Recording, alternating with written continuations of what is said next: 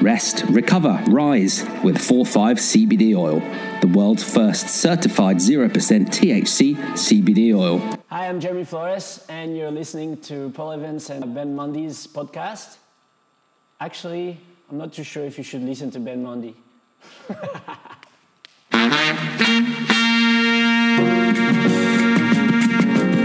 I actually got up early and got some haws this morning. The photographers are made to be look, I wouldn't say attractive, but uh, not as unattractive as usual. It's almost as if these guys have never heard of Alex Knost. Like, slide your fucking foot forward, man. Pretty much the best explanation of surfing that I think I've ever heard. Welcome to It's Not the Length podcast, episode 19. I'm Paul Evans. And I'm Ben Mundy. Hello, Ben Mundy. How are you going? I'm well, thanks, Paul. Yeah, great to be here. First time I think in six months I've been home alone, Paul. It's uh, it's quite exciting. It's been a great summer, Ben. Looking back, how do you how do you reflect on your summer? Did you did you did you ride as much water as you'd have hoped? Did it meet your expectations? Have you emerged? Do you feel have you changed? It's been all right. It's all right, mate. Yeah, we just um, obviously just I've got some silence in the room. The kids are back at school. Um, I've just had a coffee. I just had some of Andy Criere's um, granola, um, my new favourite professional surfer, the uh, the Spanish Frenchman. Um, very handsome, strong style, and yeah, he makes his own um, bee nuts. It's called. So I've had some of that. I'm pretty full. Had a good summer. Yes, Paul. I was down your neck of the woods, uh, your old neck of the woods, your hunting grounds down the south coast of Devon for a week. We had 30 degree weather. We Didn't get many waves, but I sort of was pushing the kids on the waves every single day. We floated down. One day we floated down the River Avon. Mm, nice. Down on the on the on the outgoing tide pushed us down on sort of inflatable paddle boards and boogie boards, and we jumped off some jetties, and that takes us to Bantham Beach, where we hopped out the beach and had some fun waves. Could walk out to Burgh Island. Yeah, I was thinking about you, and you used to sort of haunt those little coves down there, no doubt. Sort of smuggled yourself down that part of the world, so that was good. And uh, now I'm just sort of settling back into the um, this prime time of European sort of surf season, isn't it, Paul? My my dream summer came to an end just over a week ago. Had that one month, didn't I, in the van with me and the dog, two boards, no kids or wife, living the dream at Bourdaines. Uh, I think I surfed every day except one. I've surfed more than ever in my whole life, and I didn't go further for about two weeks. I didn't go further south than Estagnots or further north than Le Penon Market because there's a, there's a curry truck now, or there was at Le Penon Market.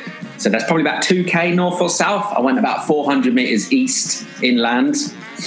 I went about 200 meters west, sort of paddling out to surf that roping long double up left at, at board end there. But um, a great time. A great time was had. It was um, it was awesome. A wicked summer. Um, slept in the van with the, the, sliding door open. I slept basically slept nude. It was really hot, so sliding door open. The dog was on the floor, and I was just starfish nude on the bed. Slept until nine a.m. most mornings. Didn't get fined by the cops. Loads of other people did. It was wicked. Um, but all, all, good things have come to an end. I'm back home now, mate. Sort of reminds me, sort of mixing up the lifestyles, the, the Carl Williams and the, and the Mark Phipps, kind of the amalgamation of the Bourdaines dream yeah, and I kind of I sort of got that instant local status at board, and to somewhere that I only really don't go that much anymore. But I was getting free coffees on the beach cabana. I was sort of when it was really small, I was sauntering down and borrowing Johan's glider, this, this Josh Hall glider from the surf school there on the beach, didn't it?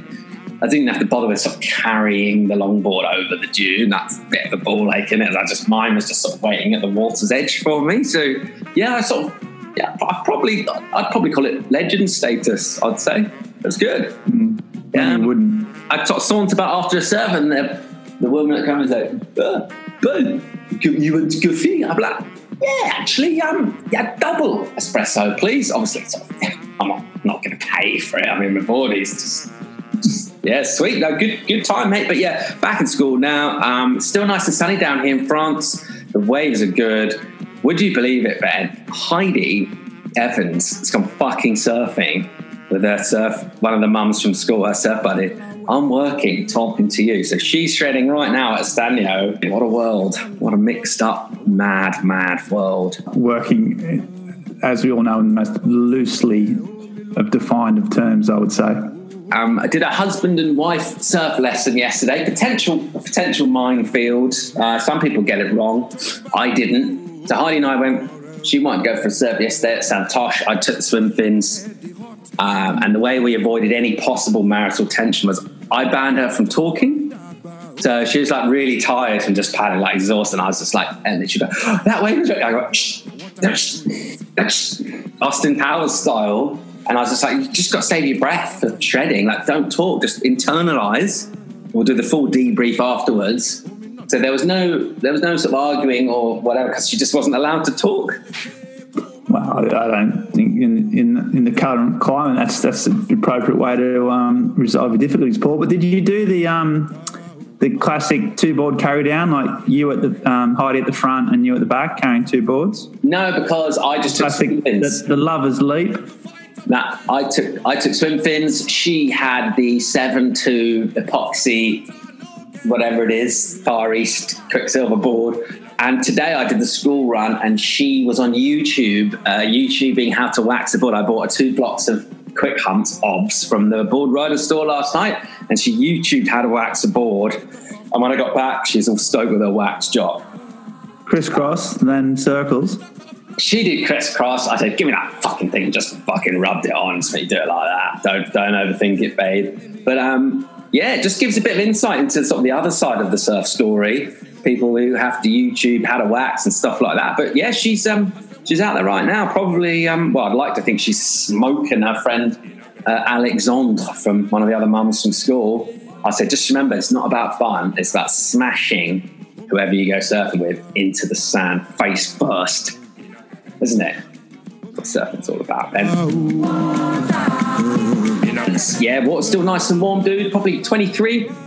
Crystal clear, lots of dolphins out there yesterday. Do you, do you want to know what's happening in forage news? Um, I've got a feeling I'm about to hear about it. Yeah, So, the wa- foraging, have you, The wild grapes have finished. There's a little wild grape spot down in the forest where there's just a, an area of loads of vines. These delicious, they've got seeds in, but delicious wild grapes.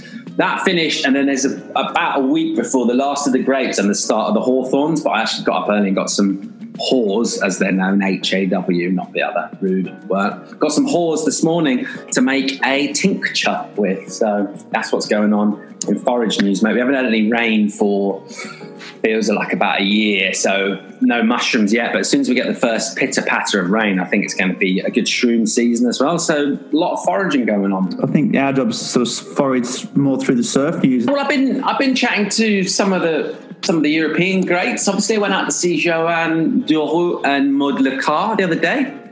Had a little chat with them about the um, about the events coming up. They didn't they didn't seem to know a whole lot about. them. One of the questions was, "What do you think about the format?" Like, what what format? um, but yeah, and Johanne Defay, I'm going to meet her tomorrow. And Jeremy Flores hasn't replied to my WhatsApp yet, but I'm still hopeful. You know, normally like to wait a 48 hour little buffer before he gets back. Got a lot, he's a lot going on right now.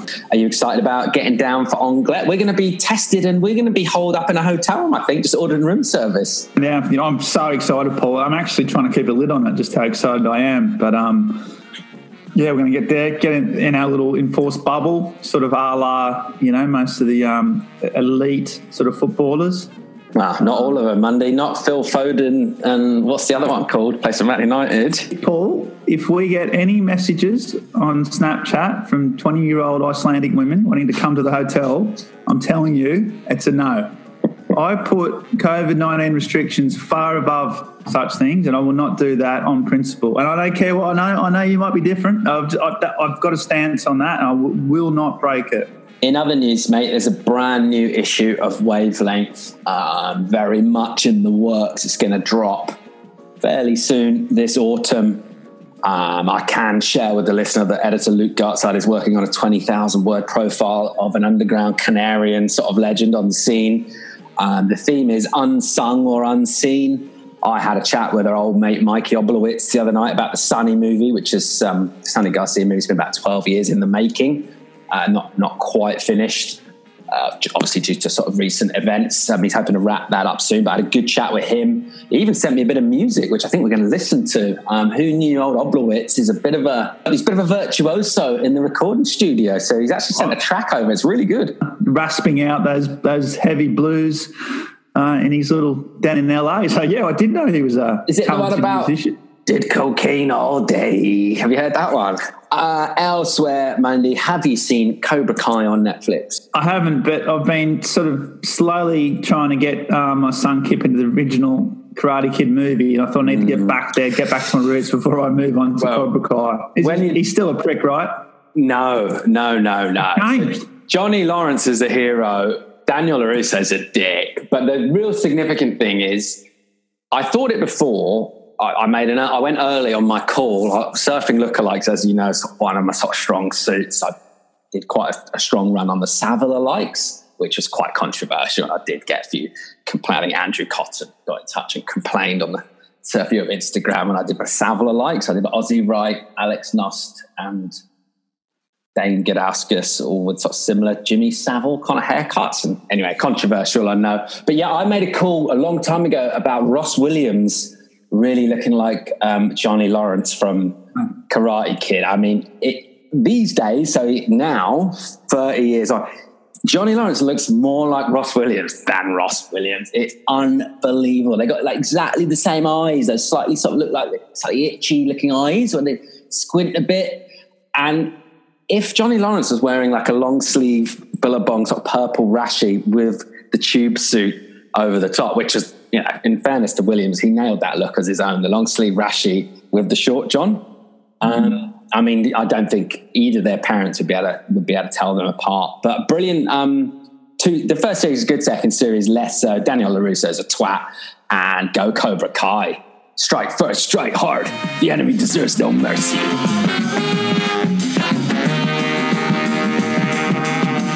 Yeah, the big wave awards. Well, I mean, surprise, surprise. There wasn't many surprises there, was there, Paul? Our mate Kai Lenny, Justine Dupont, your friend of the pod, both took out sort of the big prizes, well, the big wave awards. So, not yeah, not not too much there, but it did um sort of it had me hankering for Nazare. It had me sort of sort of our sort of spiritual commentary home, really, in many respects. I'm just I sort of want to go back there and see what's going on. Well, dude, the waiting pit opens in about five weeks, so we, I think we're going to be back on there sooner rather than later. In fact, I'm, I would not be that surprised if they try and squeeze in the press conference when we're down in Portugal for the for the World Surf League Countdown Series Euro Cup of Surfing. Just rolls off the tongue, doesn't it? Two events, the two events that we talked about coming up: one in Anglet, one mobile down in Portugal. But yeah, I think Nazare will be on soon, mate. So um, get ready, hold your breath, do some training. What is the format for those events, Paul? It's 12 of Europe and Brazil's best surfers, although I don't know if I'm jumping the gun here, but only Italo's coming. I mean, I say only Italo. We've got the world champ, but Medina. That's massive news. It's massive news, but Medina and Toledo and all, all those guys weren't into it. Jordy Smith, I don't think's into it, but they were invited. But um, so we've got the best of the Euros plus the best surfer in the world, or the, the reigning world champ, Italo Ferreira. Women's side of the draw, yeah. Well, I mentioned Johanne Defay, top seed. She's she's coming up. So so yeah, short event should, should all be over and done within one day for for France. I think we've got two days in Portugal. So a nice, concise, distilled surfing tournament. Elsewhere in surf news, Mundy, Shakira uh, the Wave Garden Cove, Shaq over there with Gerard Piqué, her hubby, Barcelona centre half um, yeah, I have been been doing a little project with with Higo, Andy Higgins. He's been trying to get him to edit some some clips that he shot, and called him the other day, and he went, "Paul, can I call you back? I'm shooting Shakira." And I was like, "Yeah, yeah, okay. Do, do you reckon you could just? Do you reckon you could just send it? Hang on." And then I heard like putting the sort of phone down, camera. Yeah, and he was shooting Shakira at the the Wave Garden. So old Shaq, and apparently he reckons she rings him every day. She went to the Maldives uh, on a surf trip straight away afterwards, but he reckons she he she she calls him or texts him every day. According to Higo, so he's got he's got a new BFF.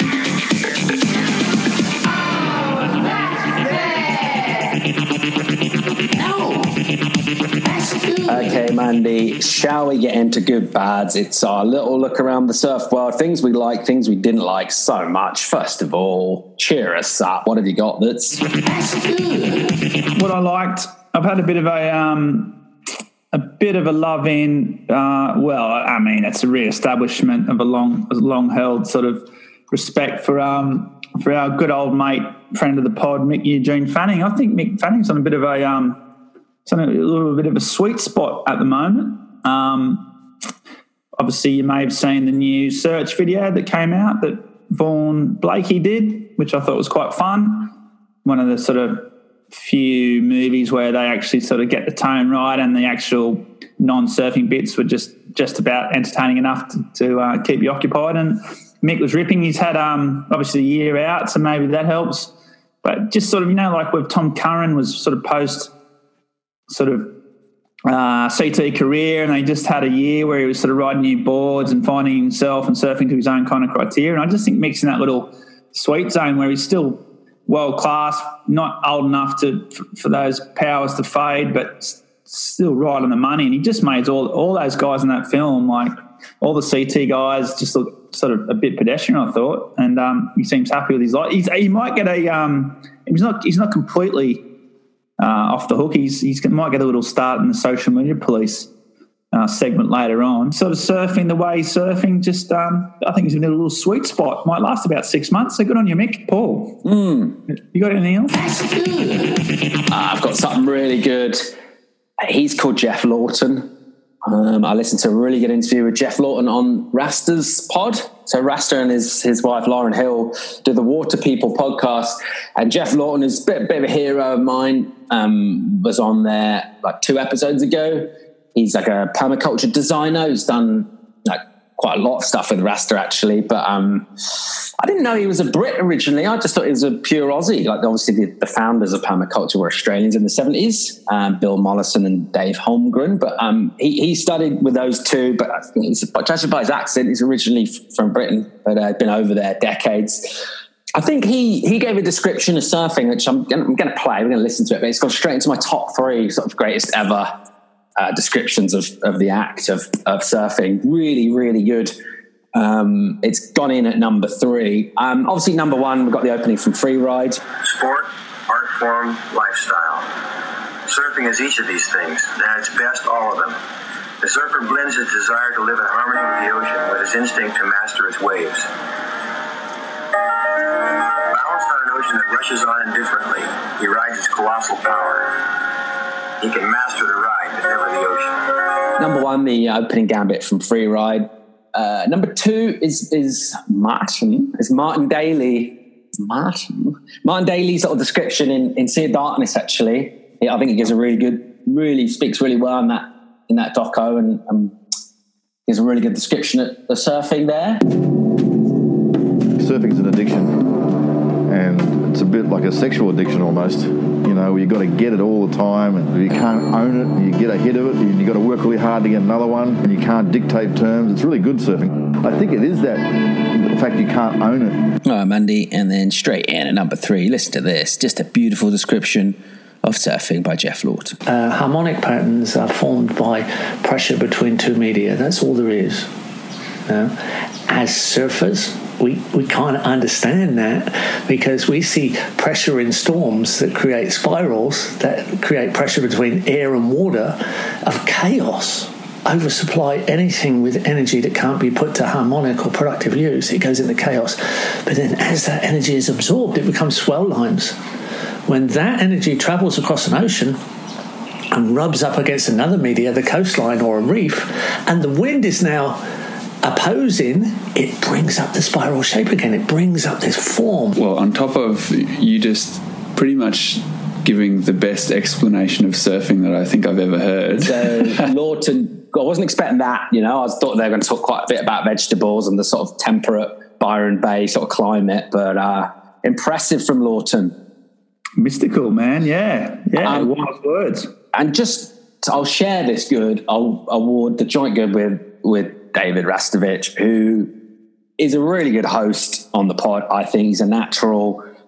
But I'm going to go as far as to say he might he might have had the most impressive sort of career of anybody in the whole history of surfing. It's a big call, but if you look at the stuff that he's done, how ahead of his time he was. Like in the 2000s, everyone was wearing like baggy clown shit and like giant logos. And remember when people were wearing like NBA team board shorts? Just looked like fucking idiots. And people were sort of heckling Rasta for being into dolphins and stuff like that.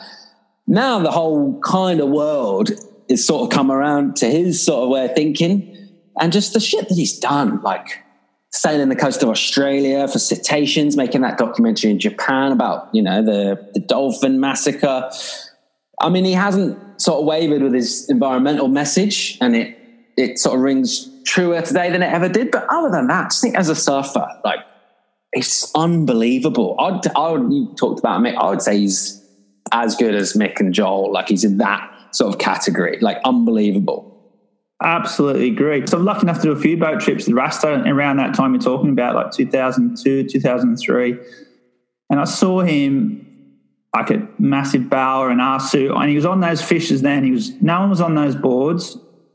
And not only was he on those boards, he was obviously just the best tube riding I've ever seen in my life. And we've both been lucky enough to see all those best guys. And he was the best surfer. I, yeah, he was easy at Parko's level. He was that good. He was that talented. He was riding boards that no one was on, and he was getting so much stick for it, so much grief. And he always handled that grief, I thought, really well. He was always calm. He was always totally committed. He knew what he was on. He knew himself, and he dealt with the environmental issues. There was always a bit of a hypocrisy being a, a professional surfer, but he always managed to, to to get that argument across, you know, you don't have to be one or the other. And yeah, I agree. And it's, I think it's getting the respect he deserves. But yeah, and he's just, he's actually one of those rare things. He's quite an intelligent professional surfer. So um, yeah, big ups to Rasta, or no, to Dave as he likes to be called. Sorry. Just in terms of like what he's actually done in his career, I think history will look back and he'll probably be lauded on a much higher sort of level than than he currently is. It's just it's just unbelievable. I mean, he's really good on the podcast. He's like a really good host, which man isn't easy, is it? Hosting the pod. True story. I was actually making a mung bean curry yesterday, and the phone went. I was like, it's probably Dave. He's probably just sent something in the in the in the mung bean sort of force field. Uh, loves a mung bean. Loves a twin. Fucking unbelievable surfer and a human. What a guy, Ben. What else have you got? Speaking of all those things, you know what I usually like to big up myself on this podcast, Paul. I sort of leave that. That's I figure that's your domain. That's your kind of. Well, to be honest, you don't normally have much to necessarily kind of trumpet about, but yeah, go on. Uh, yeah, I just like to keep you know myself to myself to a degree. But no, I, I just think the last I've been in the purple patch, Paul. I've just sort of riding the internet wave so much. Uh-huh. You know, I um Sure. You know, there was a little series I helped produce on the um, on the WSL about the, the, the Pro Anglet, so one of the well defining of, events, defining professional surfing events of all time. A five part series. They all haven't come out. No doubt you've seen the first episode, and you're waiting on tenderhooks for for the rest. Um, so it's like, yeah, I was I, I enjoyed that. I, I was on a podcast with um my good friend and ours, uh, Matt Barr, mm, which yeah. your name came up quite quite heavily, and that garnered a little bit of interest around the our small little niche in the surfing world. Mm. Uh, most of it, how the photographer, our friend Owen Tozer, made me look uh, not, I wouldn't say attractive, but uh, not as unattractive as usual. That was the main gist of that. But just thought that there was a um, bit of an upswell. I got a lot of sort of comments, you know, per, you know, just got a bit of positive feedback. Which well, is always nice to hear, Paul. Could I? Would you like me to balance some of that positive feedback with? with of course. I mean, it's I'm hesitant to sort of wade in on a, on another man's podcast, obviously. Uh, but yeah, I, I I listened to, to parts. I kind of skipped listen, so I didn't listen all the way through, but I, I did have a skip through. Um, my one, like my one takeaway, I would say, Mundy is I'd, I'd possibly say that maybe the Mundy biography isn't the most sort of the most entertaining sort of facet of the Mundy oeuvre. Do you know what I mean? Like there was a lot of talk about where you used to live and then you moved there. Just like Australian bloke moves to London isn't really like a it's not really a story, is it? Like I mean, I was waiting for where's my the story. Where's the jet ski incident in the Maldives where you were making love on a sled on a jet ski where there'd been a dead body um, hours before, unbeknownst, I think, to your your part your 100% consensual partner. And I should just add, this is obviously a long time before man is in a stable, loving marriage and relationship. Where's the Nokia Challenge chat or even the Thompson Challenge? Where was Albie Layer throwing your 2001 Nokia over the Cafe de Paris? Where was the chat about the beef with Gig? Gig Cilliers, former World Surf League commentator, who since, I mean, conspiracy theorists amongst you may have noticed that he's disappeared off the face of the webcast ever since the Mundy beef. Where where was the Azores incident, um, also known as Furnace Gate, Furnace Gate, where you publicly humiliated the 17th in line to the Portuguese royal family in front of the Minister for Trade and Tourism and got a three year Azores ban, which Evans used his considerable sort of influence uh, to move heaven and earth and, and getting you another shot. Where was that chat, man? I would have, I would have liked some of those insights rather than your your sort of biography as such. But that's you know, it's just my own, just my own feedback, knowing you as a dude. Wow. Oh, mate, I mean, all those, all those things. I mean, that's just a skimming of when you've been around me, Paul. I mean, you know, I mean, that's just a, a minor. Yeah, I mean, you can't fit every every anecdote of a, of a hugely impressive and colourful, entertaining life into to 90 minutes. But um, maybe maybe part two we can, um, you know, if you'd like to, maybe you could be my biographer and we could, you know, we could do an, a, side, a side cast and touch on those some of the more risque elements. Let, let's say it'd be like one of those radio shows where there's an interview, but another presenter from the station is in his car in traffic and he's incensed and he calls in and that'll be me, and I'll be ringing in. I'll just be like, "Whoa, whoa, guys, guys, guys! I think we're heading about this. Yeah, we're going in the wrong direction here. Here's what Ask we him really about want the to know." Maldives fingering after a dead man died. Ask him about that. Good for you, Mandy. Um, yeah, more power to you. I, you know, was Thanks, that's, Paul. That's I great. appreciate it. Paul. Yeah. What have you got? That is. My next good is also a question, Ben. Is pro surfing irrelevant? Discuss. Answer: Yes. Um, there's no pro surfing. It's 2020. It's all off. There's no tour. There's no nothing. It's all cancelled. Guess what, Ben? Been the busiest fucking year ever in the sea. It's been so busy around here. All the surf shops have sold out of everything. You can't buy a catch surf. They sold so many catch surfs that the US had to like get a container ship to turn around in the Atlantic and like send it over to California. Some shops told me that they tried to order some just some stocky, like some shop stock boards, like some unlabeled. Nah, all the shapers around here are like, sorry, we're full. Like the surf schools are booked out. People are trying to book surf lessons. Are like, ah, if you if you come down the beach three weeks on Thursday and just wait next to the hut, like if someone doesn't show up, you might be able to get in. It's been the busiest ever. Um, and I guess the obvious takeaway from that is just how relevant pro surfing is. It just goes to show it's just, it has no, is there another sport where there's such, well, there's no link between participation and the kind of professional side of the sport? Maybe fishing? I suppose fishing is a sport. I don't know if anyone knows who the, the fishing world champion is, but I, I don't think there's another one, there's another sport really like it. I mean, imagine if you played club cricket, it's inconceivable that you would know sort of Virat Kohli or Jimmy Anderson was, or if you ran track athletics, as I did for Reading Athletic Club, trained at Palmer Park on Thursday nights with Kriss Akabusi. Um, imagine that you just wouldn't watch Usain Bolt's sort of 100 meters. It, like, it wouldn't happen. But um, yeah, your thoughts, Ben? No, no professional surfing, no contest, and yet surfing more popular than ever. Do we need them? Do we need the Wazzle Mundy? Um, Answer: No. Yes, most definitely, I do. Yeah, without a doubt. Um, I think I think there's been an upsurge. I think it's pandemic related in that, and it's true because I bought a surf like a little foam board for Kip for his birthday over here in England, and I bought it online, and I was to pick it up next week and pay for it. And I went down. He said, and the guy said I could have sold this like 20 times today. It's the last one in the shop, and people saw it and just offered me more money than the price. So I get you. I just think people are, are stuck where they are and especially over holiday season, have to come up with things to do around their own little world. And if they live near the beach, then you know surfing's one of those things. So I think it's sort of a that whole staycation, that whole sticking to your you know your local things has helped.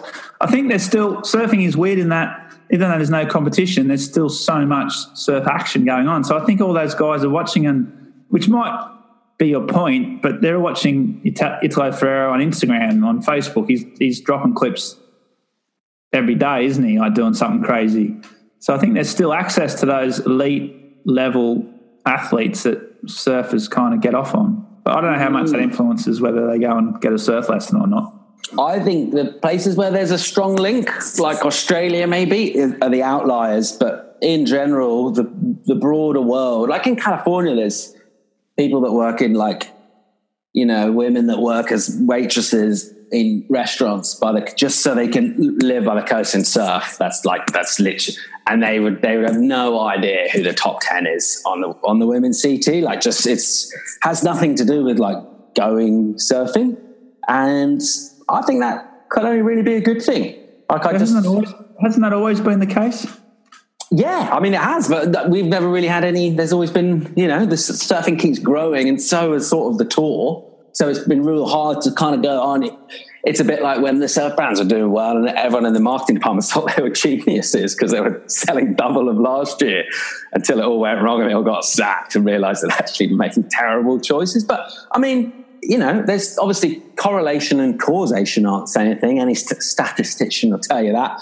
But I just think that's kind of refreshing because ultimately the professional side of it is cool if that's what you're into. It's just another sport thing to watch, and you know, could could really be anything. But the actual sort of immersive act of going surfing is robust enough and amazing and sort of beautiful enough on its own. And and who cares whether this Brazilian guy beat that guy on the other side of the world? if you care about it, that's great. But if you don't, it doesn't affect the way your next sort of four foot left hand is going to come at you and you're going to be hooting your friends. All right, that'll do it for part one. Coming up in part two, we're going to quiz Mundy in a brand new segment called WSL versus WSL. We're also going to see the return of the social media police see who really should be reminded that they do have the right to remain silent. We've also got a musical interlude. It's from Lone Wolf and the Pandemic Music, aka Mike Oblowitz, director, producer from over there in LA, the man that brought you Heavy Water and Sea of Darkness. Speaking of him, he's got a feature coming up in the next issue of Wavelength that I'm writing um, about the Sunny Garcia movie that's been about 10 years in the works. Speaking of the next issue, that is Wavelength number 259. It's coming out end of October, so coming out this autumn. Brand new issue of Wavelength magazine. Don't forget to jump on the site, check out the subscriptions offers, some fantastic offers there for subscribers. Get two premium print editions of the mag plus very special subscriptions gifts. So, new issue coming together nicely. Unseen, Unsung is the theme for that one. Also, just want to give a shout out to everybody that came along to Drive In Cinema this summer. Drive In Cinema on the cliff tops of Cornwall down there at Watergate Bay. Literally had thousands in throughout the summer. Really good time. Super cool to hang out with the Wavelength community.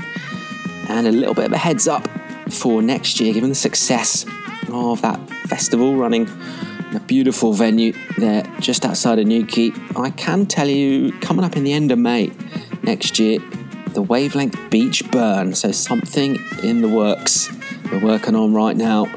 It's going to be a festival of all things to do with surfing, a little bit of motorcycle as well. So, if you're into that kind of thing, Wavelength Beach Burn coming up at the end of May 2021.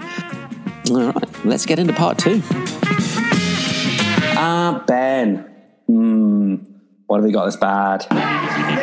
Um, oh, I mean, this is a touch of the bad. My um, good old mate Jade Red Dog Wheatley, he lost his leg the other day.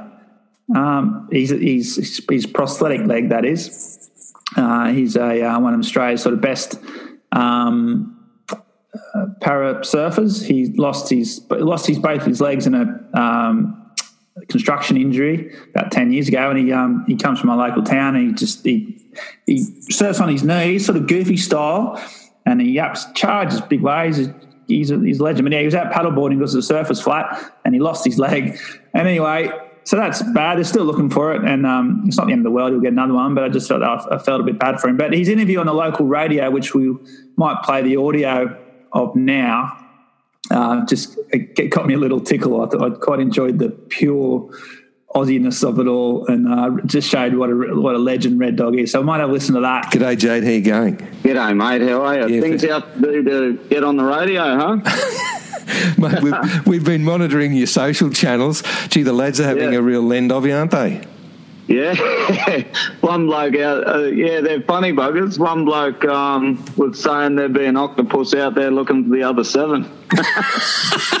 Mm, I bet they don't come cheap either, do they? Or prosthetic leg. No, exactly. So uh, they're all out, they're still out there looking. They're all diving. All his mates are sort of looking for this leg, and um, hopefully he'll get it back. But um, uh, yeah, as you can tell from the interview, he's he's got a pretty level head about it. But yeah, n- not good. Not good to lose a leg. Paul, what have you got? That's Yeah, there's a couple of things. Uh, mainly, there's a, I've been doing some uh, bit of bit of running along the shoreline and a little bit of naked body womping of of a morning, and the amount of masks, face masks that are sort of strewn around on the high tide area. I've picked a few up, but I mean, it's like, come on, you know, you see a bit of plastic and you think, oh, maybe it's still there from '82 when we didn't know about this stuff, but like you know, we do know that these masks, it's this summer, basically, and someone's just, it's ended up, we don't know how it's got there. Maybe they've left it on the beach, maybe it's blown away, but like, come on, we need to do, we need to do better than that. If you, if you go somewhere with your mask, you know if you're leaving without it because you're sort of not allowed to. So that's been, yeah, it's been getting me down a bit. And I hate to sort of revisit a tired old trope, but like, the fucking vehicles everyone's driving around here in, you know, in Cap Breton town centre, it's a 16th century sort of, it's, it's a sort of medieval village set. People driving massive SUVs. They've even started driving now. There's like Hawaiian, there's giant pickups with the wheels that come to sort of like your forehead height. Just ridiculous. Like, that's come on, guys. It's, you're not in Kauai now. Like over there, it sort of kind of fits in, but like just driving along a sort of perfect bit of tarmac in southwest France. And yeah, that's sort of, you know, getting me down a bit. I'm just thinking, God, humans are shit. Um, so a bit of that. And my other bads, I'll just squeeze it in now. It's it's surf technique related and it's to do with fingering the board or specifically people that put their hand down. And only really goofies do this. I think I don't think I've seen a regular foot do it, but there's a couple of guys, two guys in particular that do it, and it's never ceases to piss me off. Actually, I hadn't seen this one guy for a couple of years, and I'd forgotten about it, and I saw him the other day, and I was like, "That's right, he does that." When the wave goes a bit soft, and you have to like kind of fade back a bit, you know, some people do the hop up and down, which you know, not great, but I guess it's kind of functional. You need to, but have you seen those dudes who like lean forward and put their front hand down on sort of the stringer near the nose, almost like they're trying to push the nose down? It's so shit. Uh, I don't know why it annoys me so much, but really, really gets my goat. on a on a physics movement level. Is it would it help? I suppose you're trying to get your weight forward. I mean, it's almost as if these guys have never heard of Alex Knost. Like, slide your fucking foot forward, man. Why are you putting your fingers on the nose of the board? Do a little fruity, get that front foot up on the nose, do a little cheater five, even if you're on your short board. Like, it's freaking. When has anyone ever not smiled when someone's done a little sort of cheater five thing on? It's just like, oh, it's that's how you get your weight forward, isn't it? You know, put your fucking fingers down on the street. It's so weird and shit. Um, yeah, I don't like it, Ben. It's, I don't like it at all. And you know, if anyone out there is doing it, it's um, it's time to change. kind of it's, it's on a similar kind of level. I recently watched some popped up and it was like Joel Tudor and it was like at Malibu and it was like Joel Uh-oh. Tudor rides two minutes of magic at Malibu and it is he just gets a wave basically and it's a good wave and he rides for two minutes and I just watched and I went what I mean if this is the best fucking guy in the world that's ever ridden a longboard in the history of fucking longboarding. And this is the most stylish, best example. And it's a perfect longboarding wave. And I just watched it 10 minutes. And I could see that. It was just, it left me so nonplussed. Initially, I was nonplussed, and then I got angry. I was like, if that, if that if that's it, if this is the pinnacle of what these, this is, I mean, I don't, yeah, go for it, do it, enjoy it, love it. Why film it and why caption it as this piece of genius or artistry? It was shit house ball. It really got my fucking go. And I know this is your bag. I know you're one of the world's longboarding commentators of all time, but yeah, seriously, yeah. is that it? Um, he yeah, there he might be one of the top turns. It might be one of the most overrated surfers of all time. I would say on that, I, am not saying what he's doing isn't as great as everyone is, but I just can't see it. Like I'm just, it's a bit like when you watch like a catwalk fashion show and you see something and it leaves you cold. I can't say that that isn't like really good garment where there's some wire and it you look like Mozart, but whatever, and the trousers finished sort of on the knees. But I just like I, I doesn't it doesn't touch me. I can't can't it doesn't register sort of thing. I'd probably say the same thing about Tudors. I do wonder what exactly is the particular sort of good part about it because the whole sort of style thing is a very subjective argument anyway. And does that just mean like not not doing anything, standing there? Don't know. Um, you would think style has probably got a bit a combination of slightly more dynamic stuff in the, you know, maybe in the sort of Tom Curren mold. You can kind of, it's obvious to see what the sort of stylish aspect is that you're doing something quite dynamic, but making it look easy. But if you literally just stand there, sort of slightly bow legged. Just did a few, I, little, just a few cutbacks and some like top turns. Throw in the neck beard, throw in the atrocious spelling uh, the caps lock on Insta. I mean, you throw all these things in, throw in the jujitsu, throw all that in, and I'm not, Paul. I'm not throwing any of that in. I'm okay. deliberately not including any of that. I'm just watching this wave, okay. watching the response, and thinking these two are nowhere near where they should be. So anyway, mm. enough negativity. Yeah.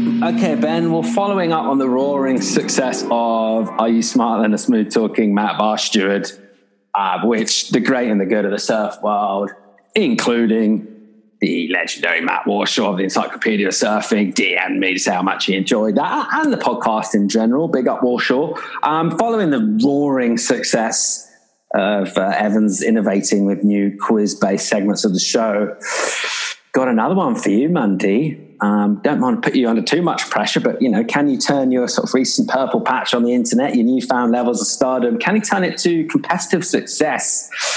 It's a brand new quiz. It's custom written for Ben Mundy, the World Surf League propaganda mouthpiece. It's called WSL or WSL.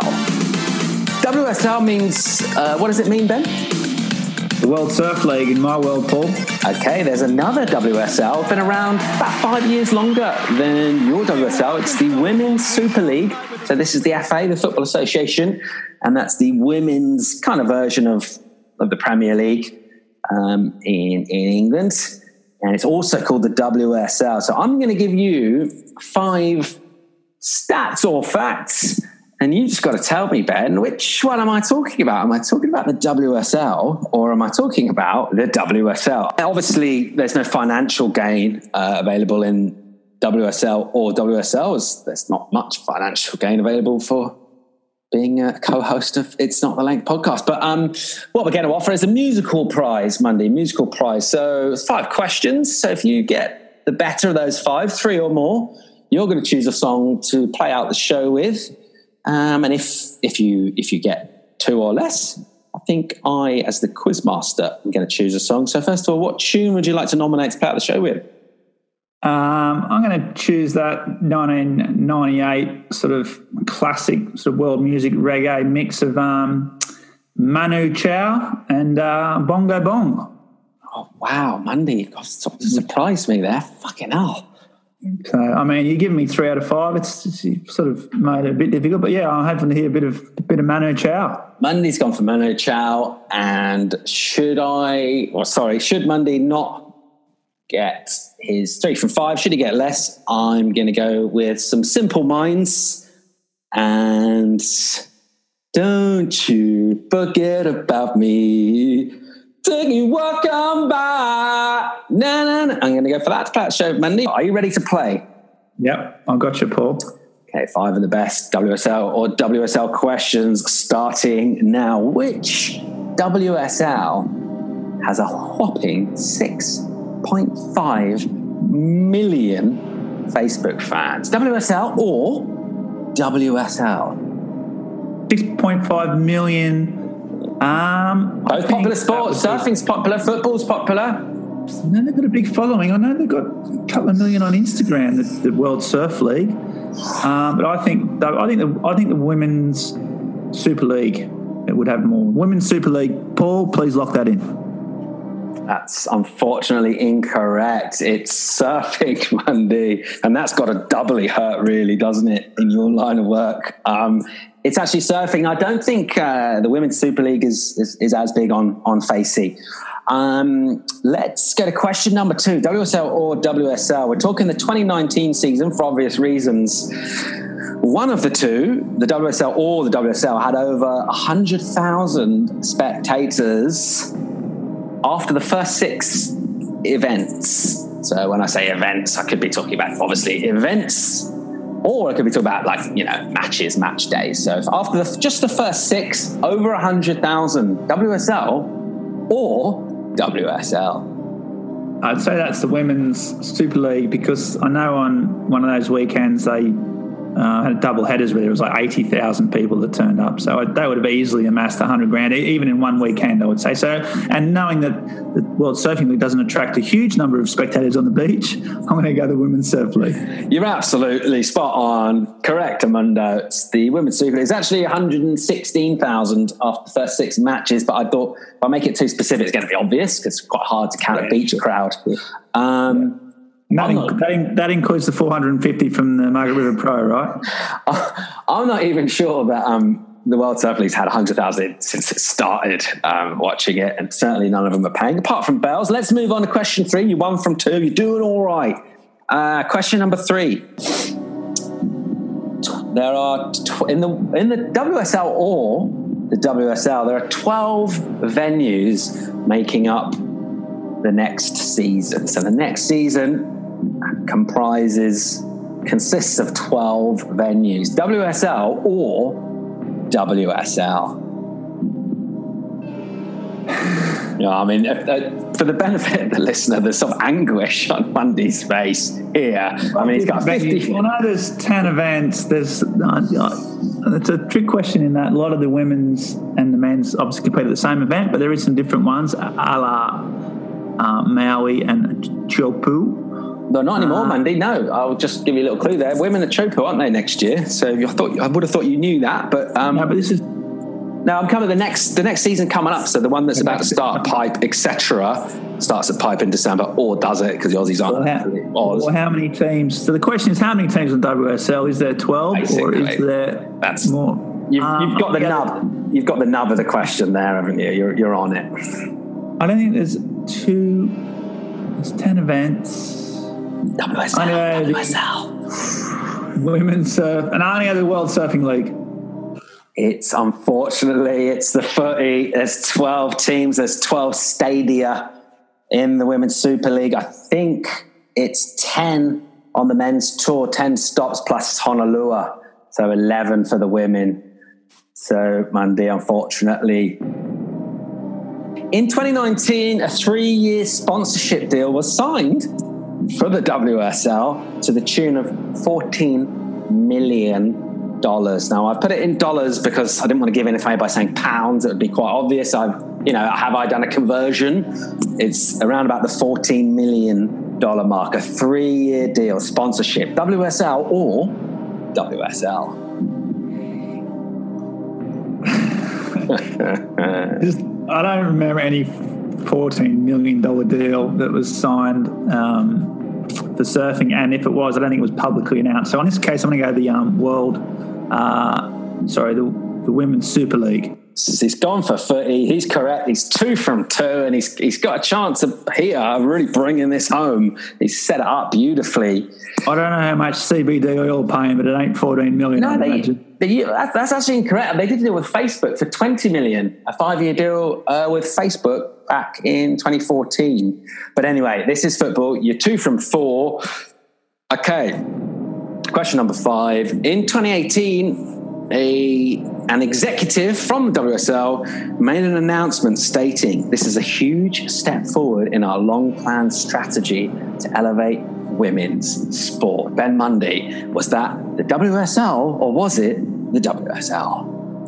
Well, they both could have done that. I'd imagine. Well, obviously, otherwise it would be a shit question. pretty, it's a pretty standard thing to say if you're head of a, a major sporting body. But I think they may be referring to the equal pay announcement. So I'm going to go the World Surfing League on that one, unless it's a trick question. Mundy brings it home. Correct, Mundo. It was Sophie Goldschmidt talking about the equal pay in 2018. He knows it's WSL from his WSL. Three out of five, highly respectable. I mean, in theory, each one you had a 50 50 shot. The world's easiest multiple choice. But yeah, good job, Mundy. Well done. Get your trousers on. You're nicked.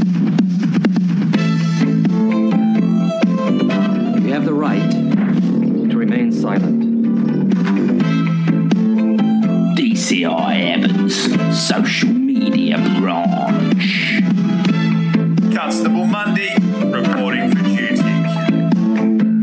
You're nicked. Oh, get your trousers on. There's been a lot of talk about law enforcement.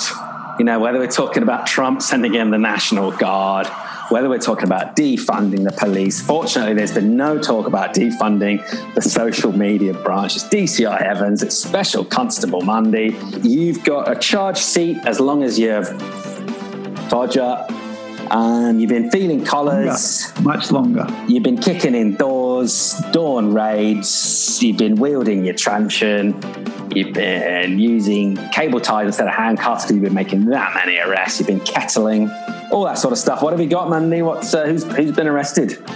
Well, Paul, it's it's it's been rife out there. I mean, the, the world's gone mad, clearly, um, and there's been some serial offenders. Um, speaking of um, sort of the police issue, that's not a bad segue because I did see one of uh, also I would say a repeat offender. Lucky not to have an ankle of brace on him at, the very least is, is our um, is our friend the pod Kelly Slater, who in a um, Insta story wrote, and I quote, now this is all written in capital letters, which didn't also help his cause. He's already in, in trouble for that violation. It says, wait, so some people want to abolish the police? Is that so that these idiots can take over and run the asylum? I wonder how safe young kids feel in these cities right now with the in, um, inverted commas peaceful protesters blowing shit up. Police brutality and bad training is the problem, but anarchy ain't the answer. Feel free to go in to any country where the police are truly corrupt and bought off by the cartels and see how protesting goes. Whoa. A lot to unpick there, Paul. Um, but I just, I'll just, I'll just pick on one major thread. I think what Kelly's done um, in that, quite frankly, awful, caps-ridden diatribe was that he's mixing abolishing the police with defunding the police. You have the right to remain silent. Uh, I don't think anyone's sort of saying that we should get rid of police altogether. I think they're saying that the money that has been currently spent on the police force, especially in the UK, should be maybe allocated towards our services and various social causes that actually help stop crime, prevent it in the first place. Okay, yeah, Kenny's um, he is sort of flirting with custodial sentence. I think you're right. I don't have the ankle tag. I'm not sure if he could be trusted with that, if he'd be rehabilitated. This is probably a bit more up uh, right up your street, Paul. You might sort of empathise with this a bit more. It's something you've been sort of banging on about over the years. But uh, again, another respected and, and, close friend of the pod, uh, Aritz Aramburu, the legendary um, Basque surfer. I did see on his Instagram that he was um, flying into Tahiti. They'd managed to uh, sort of get almost obviously it's a French territory, so between France it's, it's fine to travel. It was all okay legally, obviously, and they, they made the call. And I think it was him and Nacho Gonzalez and a few of the crew. They flew over there, and that was great. I was like, I got on you guys. You're getting yeah, out Leo, Kopu and Leo went as well. They went last week, didn't they? Yeah, as well. That's right. So they're over there. There's footage now of them getting absolutely piped. But then the next day, I saw Ritz's Instagram post, and I'll quote: "It said." Have commitment with these new blades from Wilkinson the Eco Green, your first ecological razor made from recycled materials. Let's choose products that have more positive impact on the environment. And they just had a photo of like the packets of razor. That's it, like a product shot. And Paul, we all should be trying to use recycled materials. I get that. I just think that given that this is uh, Wilkinson, who I can't imagine the amount of plastic that they've produced over the last 25 years. Um, and then to do it on the back of flying to literally, you could not get any further away from anywhere in the world. You couldn't perhaps create more CO2 in a single journey than flying from Europe to Tahiti. To go surfing. I thought it was to go surfing. I thought the day after was a bit rich. And um, uh, rich I think you. I mean, Paul, you can you can hand down the you can hand down the sentence here. I'm like interested yeah. to hear what you think. Couple of points there. I mean, in mitigation, Wilkinson Sword have been involved in particularly UK surfing. I think they sponsored the Welsh Surfing Championships for about 20 years. So big long term supporter of UK shredding.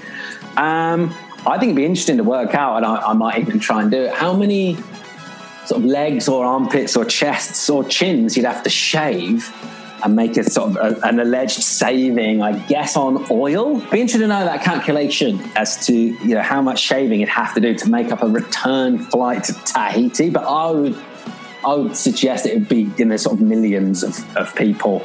Um, I would main, say I would say you need like eight million shavings of my neck beard. He's, to, he's even come close. He's quite hairy, Eric. Quite hairy legs. He's always had quite hairy legs for quite a short guy. That hence the slightly Ewoky, the real friendly Ewok kind of vibe. But he is quite hairy.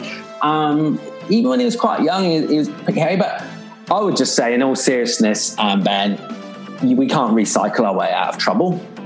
Uh, there's, there's, you, you, can't consume your way out of trouble. You, I mean, we need to rethink the whole system without meaning to get too heavy in any of this. But yeah, re- recycling really is kind of sort of, yeah, basically you've had your fucking female artery severed, and here's a little kind of bit of cotton wool. You can maybe touch the sort of pulsating wound that's spurting six foot of blood across the room with. It's um yeah, there's no recycling way out of trouble.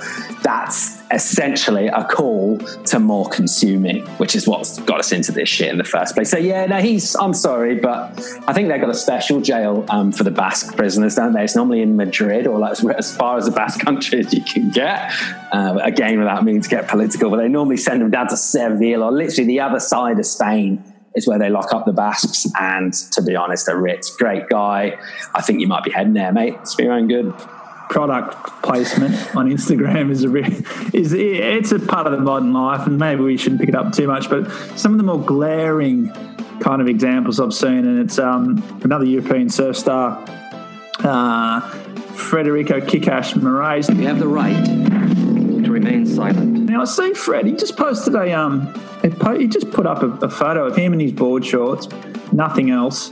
Uh, just looking ripped. Let's be honest. He's got the six pack. He's got the he's got the wide hip bones. You know, he's he's been working out with, with Dog Marsh, no doubt. Uh, looking looking fit as a fiddle and handsome as a as a butcher's pup. But then he's just put himself next to a barbecue and he's he's basting a sort of a, a rib of beef on the barbecue with sort of nothing else. I was like, well, that's that's just weird. I know for a fact that Fred can't cook. I mean, he hasn't cooked it fucking to save his life. He's had people cook for him all his life. I was like, well, he's, he's cooking on a bar. He doesn't cook normally. Why is he? Why is he effectively nude? It was all a bit weird. And then, hey ho, the very next day, he just posts a fucking picture of a Weber barbecue again, like the actual product shot, just Weber barbecue. I use this, it's great. And I was like, oh, fucking kick ass, come on. If you're going to take the 50 grand or whatever it is, at least be a bit subtle about it. And then we talked about how Mick Fanning was in a bit of a sweet spot. Sure enough, he's on. He's in, on the barbecue game, Paul. You have the right to remain silent. On Father's Day, he's recently became a dad. Congratulations! He was like just line up with the barbecue tongs with I think it was a um, what's his name um, Heston Blumenthal model barbecue, and uh, he was just sitting there going, yeah, just barbecuing away with a blatant product shot, and it, it actually came on the back of a. an- I read an article he did in the Sydney Morning Herald where he said, um, I've never defined success around money. I never competed for money. I competed because I want to compete. If you've got enough money to feed, you clothe your family, and put a roof over your head, that's successful in my eyes. I was like, yeah, exactly, Mick. So, um, yeah, some product placement out there, Paul. Some glaring, unsubtle uh, grabs for cash. Uh, you, you're nicked. So Slater, Aram, Buru, Morais, and Fanning. You're nicked. Get your trousers on. Uh, okay, that's it for social media police. Uh, there's been a lot of offending, uh, to be honest. I, I think we need to divert more funds towards social media police money because I, I just think there's a there's a surge in this sort of crime and it's only going up and up. Um, I just would appeal against vigilantism. Uh, just on that note, whatever side of the sort of political divide you are, I think you just need to really just report any offences into the proper authorities. Let Constable Mundy deal with it. We don't want to see angry mobs out there, do we? Lynching people for irresponsible Instagramming uh, in the small hours. No, leave it in the hands of the professionals. You're right, Paul. Okay, Mundy, that's going to wrap things up. Great show, pod episode 19. It's been a cracker. I'm going to see your ass in a couple of weeks when you're down um, down in Anglet, your, your former home. You, you, you're back in Anglet. The World Surf League's firing up again. Uh, fans of Evans and Mundy and professional surfing can catch us on worldsurfleague.com and tune in tune into the webcast. Yeah, that's right. By 11 sleeps, Paul. 11 sleeps, and we'll be uh, ensconced in our, uh, our bubble down there in my spiritual home, the home of the Pro Anglet. And uh, yeah, I'm really looking forward to it. What Doing board you bringing? What you brought you bringing? What's in the quiver? I bring in the Cabby anchors, mate. I bring in this, this, this, the Medina models. I've got Six four, six four, 19 and a half. Six one, quite wide, and then I've got the sort of rounded pin six three, uh, a bit bigger, bit, bit bit more volume for those uh, Cavalier drainers. yeah, and I'm going to need to borrow um, a nine foot single fin for the first sort of couple of surfs to get my um, sort of you know get my feet back in. You're bringing two boards. You're going to bring one, you might as well bring two, isn't it? Wow. Okay. Interesting. I don't know, but we'll see. We'll, so I'll check the forecast, I suppose.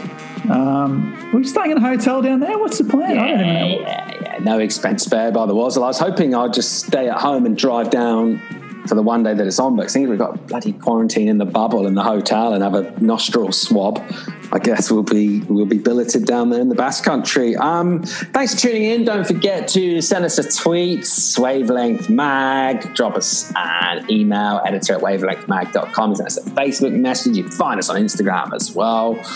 We'll look forward to broadcasting to the surf world live in a couple of weeks. We'll be back with another podcast in around about a month's time. I'm Paul Evans, reminding you, as ever, to enjoy yourselves. It's late in the evening. Mundy has a very important message he'd like to share with you now.